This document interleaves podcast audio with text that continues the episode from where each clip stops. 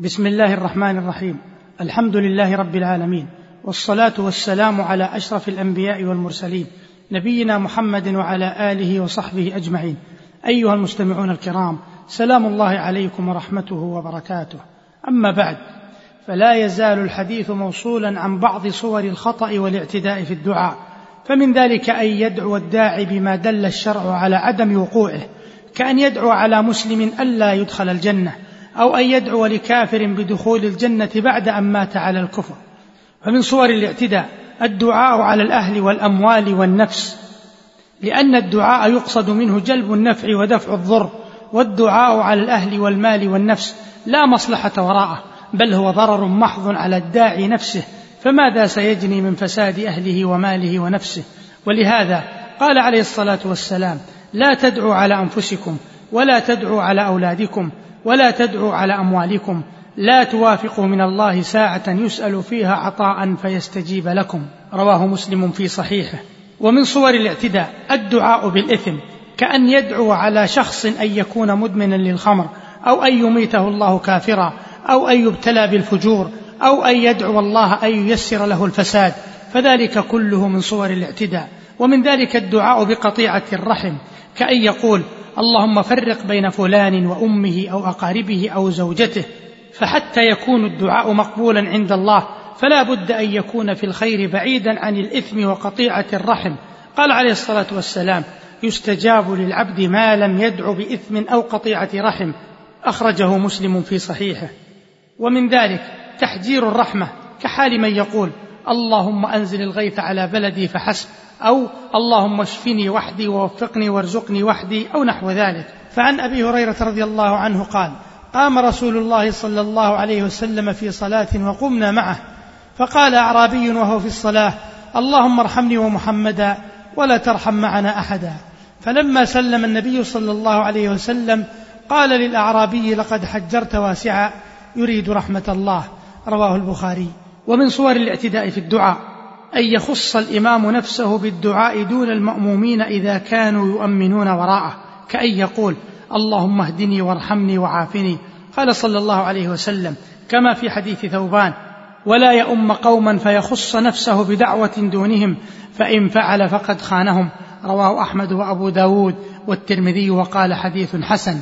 والمراد بهذا الحديث إذا كان الدعاء يؤمن عليه كدعاء القنوت والدعاء في خطبة الجمعة أما دعاؤه لنفسه في سجوده أو في آخر الصلاة قبل أن يسلم فلا بأس بأن يخص نفسه لما ثبت عنه صلى الله عليه وسلم أنه يقول في سجوده اللهم اغفر لي ذنبي كله دقه وجله أوله وآخره إلى غير ذلك من الأحاديث في هذا السياق. ومن صور الاعتداء والخطأ في الدعاء ترك الأدب فيه وذلك بأن يدعو بما لا يليق وبما ينافي الأدب مع الله عز وجل كأن يقول اللهم يا خالق الحيات والعقارب والحمير ونحو ذلك.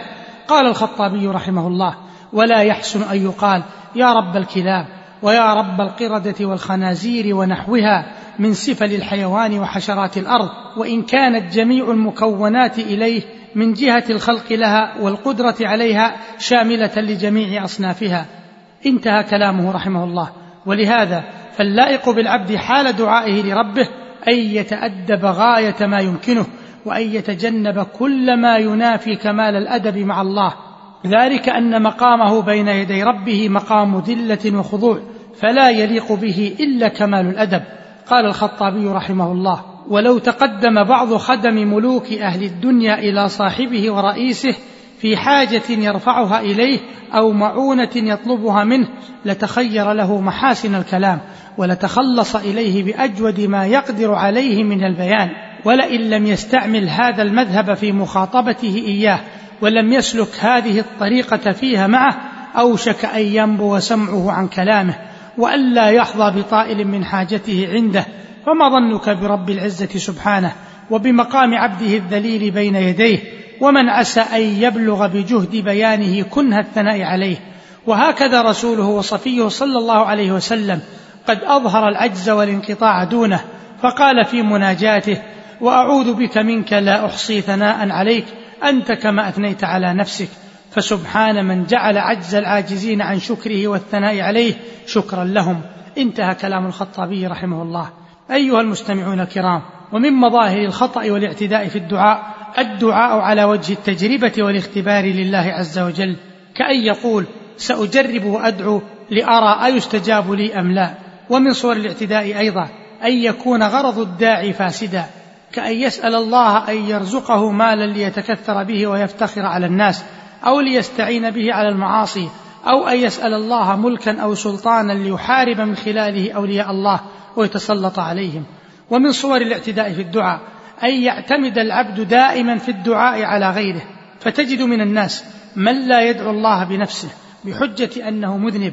فتجده دائما يطلب من العلماء والعباد والصالحين أن يدعوا له وطلب الإنسان الدعاء من غيره وإن كان جائزا في الأصل فيه عدة محاذير منها أن فيه نوع مسألة ومنها أن ذلك مدعاة لترك الدعاء والاعتماد على الآخرين وأن الأصل أن يدعو الإنسان لنفسه ومنها أن ذلك قد يدخل العجب في نفس الذي طلب منه الدعاء فيظن أنه ولي وأنه حقيق بأن يجاب دعاؤه فيهلك حينئذ. ولهذا لا ينبغي للعبد أن يدع الدعاء أو أن يعتمد فيه على غيره بحجة أنه مذنب أو أنه ليس أهلا لأن يجاب دعاؤه بل عليه أن يكثر من دعاء ربه وأن يحسن الظن به وينظر إلى عظيم جوده ورحمته. فمهما كان متماديا بالمعصية فإن رحمة الله تسعه. فإذا كان جل وعلا يجيب دعاء المشركين عند الاضطراب فإن إجابته للمؤمنين مع تقصيرهم من باب أولى. ولهذا جاء رجل إلى مالك بن دينار رحمه الله فقال أنا أسألك بالله أن تدعو لي فإني مضطر. قال إذا فاسأله فإنه يجيب المضطر إذا دعاه. وعن عبيد الله بن أبي صالح قال دخل علي طاووس يعودني فقلت له ادعو الله لي يا أبا عبد الرحمن. فقال ادع لنفسك فإنه يجيب المضطر إذا دعاه. أيها المستمعون الكرام إلى هنا ينتهي وقت هذه الحلقة وللحديث صلة إن شاء الله تعالى في حلقات قادمة. والسلام عليكم ورحمة الله وبركاته.